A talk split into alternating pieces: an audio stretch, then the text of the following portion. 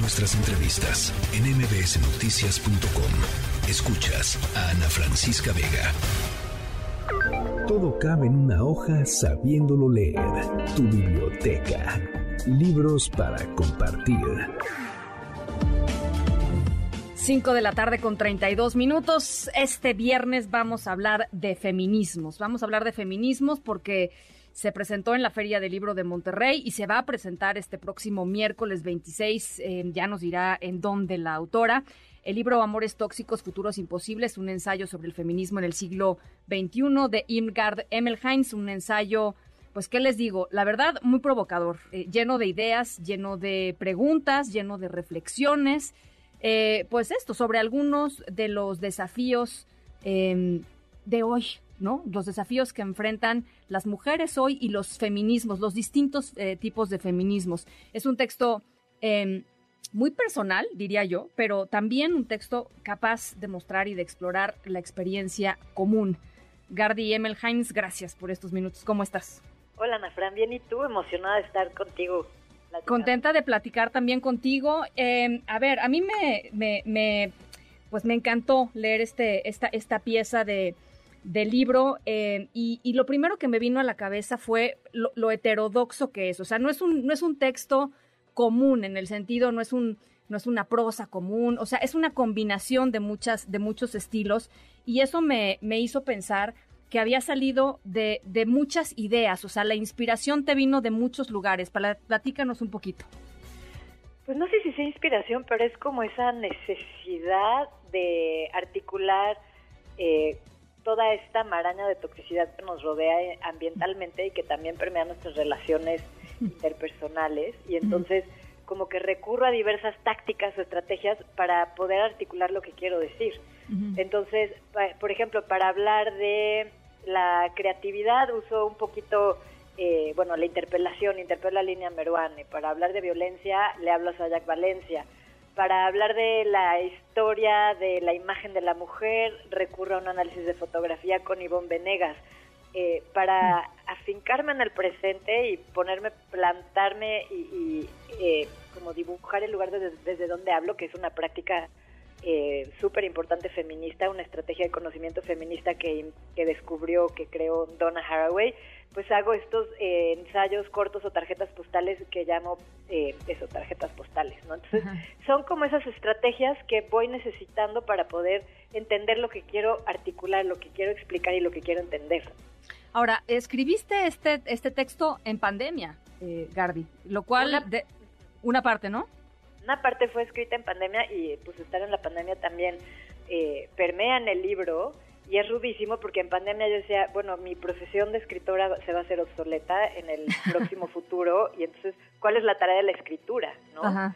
Y, la pandemia también me hace, eh, hace que el libro tenga esta ansiedad de cómo estar a la altura de los tiempos para articular y entender eh, los debates que tenemos que estar teniendo, justo después de la pandemia, pero también después del Me Too eh, y después de la marcha y la huelga feminista y después de que bloque negro salió a romper cosas y ocupó la CNDH, después qué, ¿no? Sí, sí. Ahora, eso, eso me pareció muy interesante, que es un poco el arranque de tu libro, eh, cuando hablas de, de, de, dónde, de dónde, pues sí, de dónde sale esta, este, lo llamas el tsunami feminista, eh, y este tsunami feminista que en México nos tomó, eh, pues eh, con el, por supuesto, con el caso de, Ingrid Escamilla, el, feminicidio de Ingrid Escamilla, y después las, la marcha multitudinaria del 8M y después el encierro. Es que fue muy brutal, además. Fue muchísimo y fue rarísimo ver como todo este morado seguía en la calle, que no podía salir a la calle, pero estaba todo morado y nosotras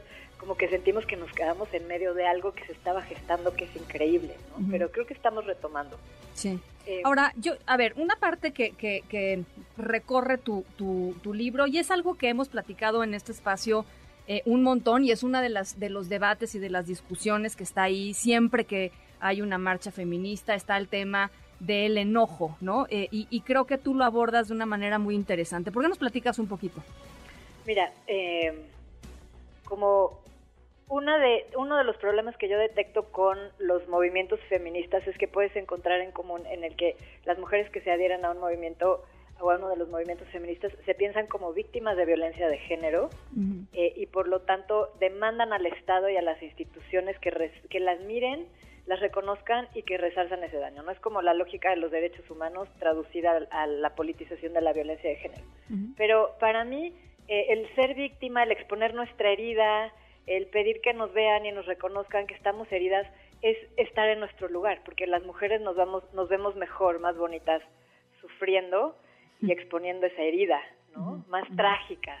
Pero emputadas, la sociedad no resiste a las mujeres emputadas. Somos las aguafiestas, como dice Sara Ahmed, eh, que además este, la, la violencia ha sido eh, un privilegio masculino a lo largo de la historia del heteropatriarcado y entonces apropiarnos de esa violencia y expresar ese enojo es algo profundamente subversivo, porque además las mujeres emputadas no somos bienvenidas en ninguna parte. Entonces, a, mí me, me, reivindican las chavas que salen a romper cosas a la calle y si yo tuviera su edad, yo creo que estaría con haciendo ¿no?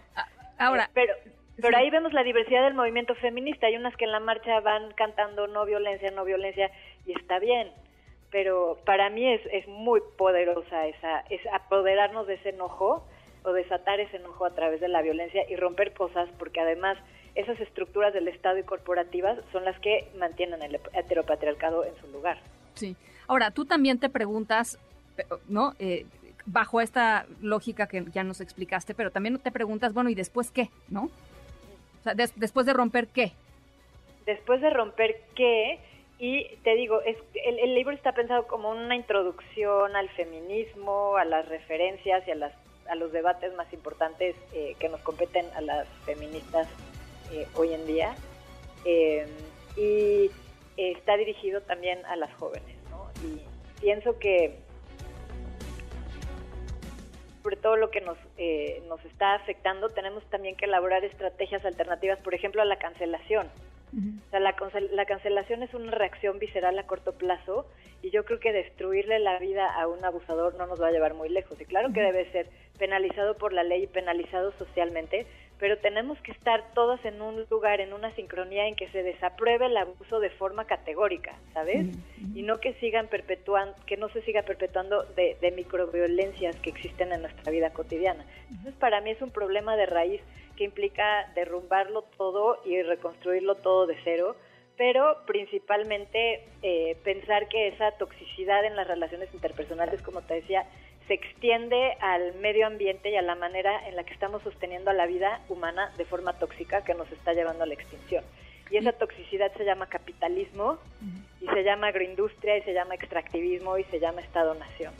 Y, ahí, y, de ahí, y de ahí el futuro imposibles, ¿no? De ahí los futuros imposibles, exactamente. Oye, bueno, pues si no se les si no se les antojó con esto que oye, esta probadita de Gardi que, que acabamos de escuchar, eh, yo no sé qué los puede motivar a, leer Amores eh, Tóxicos Futuros Imposibles, el vivir feminista como forma de resistencia. Se presenta, eh, o sea, lo presentaste en Monterrey, te fue re bien. y ahora el próximo miércoles 26 vas a estar en, me parece que es el péndulo de Polanco. Así es, a las 7 de la noche. ¿Con quién vas a estar? A ver, platícanos. Invité a Gina Jaramillo, a María Minera, que es una crítica y teórica de arte. Maravilloso. Y a este, Sara. Ay, cuarto impropio en Instagram, Sara Schultz. cuarto impropio en Instagram, ya, ya con eso la tenemos. Sara Schultz, una editora y escritora brillante también. Entonces, parte del, del libro es como eh, invitar a mujeres y a más voces, porque en el libro también lo que hago es dibujar una constelación de mis eh, pensadoras feministas favoritas, que son amigas reales e imaginarias. Entonces, qué chido invitar a las más que se pueda a esta conversación. Por eso pues invito a estas tres mujeres brillantes que trabajan en diferentes campos en la cultura para que se sumen a la discusión. Maravillosas las tres. Eh, te deseamos todo el éxito del mundo, Gardi. Felicidades de verdad y este y nos vemos el miércoles. Órale, gracias. Te mando un abrazo. Noticias.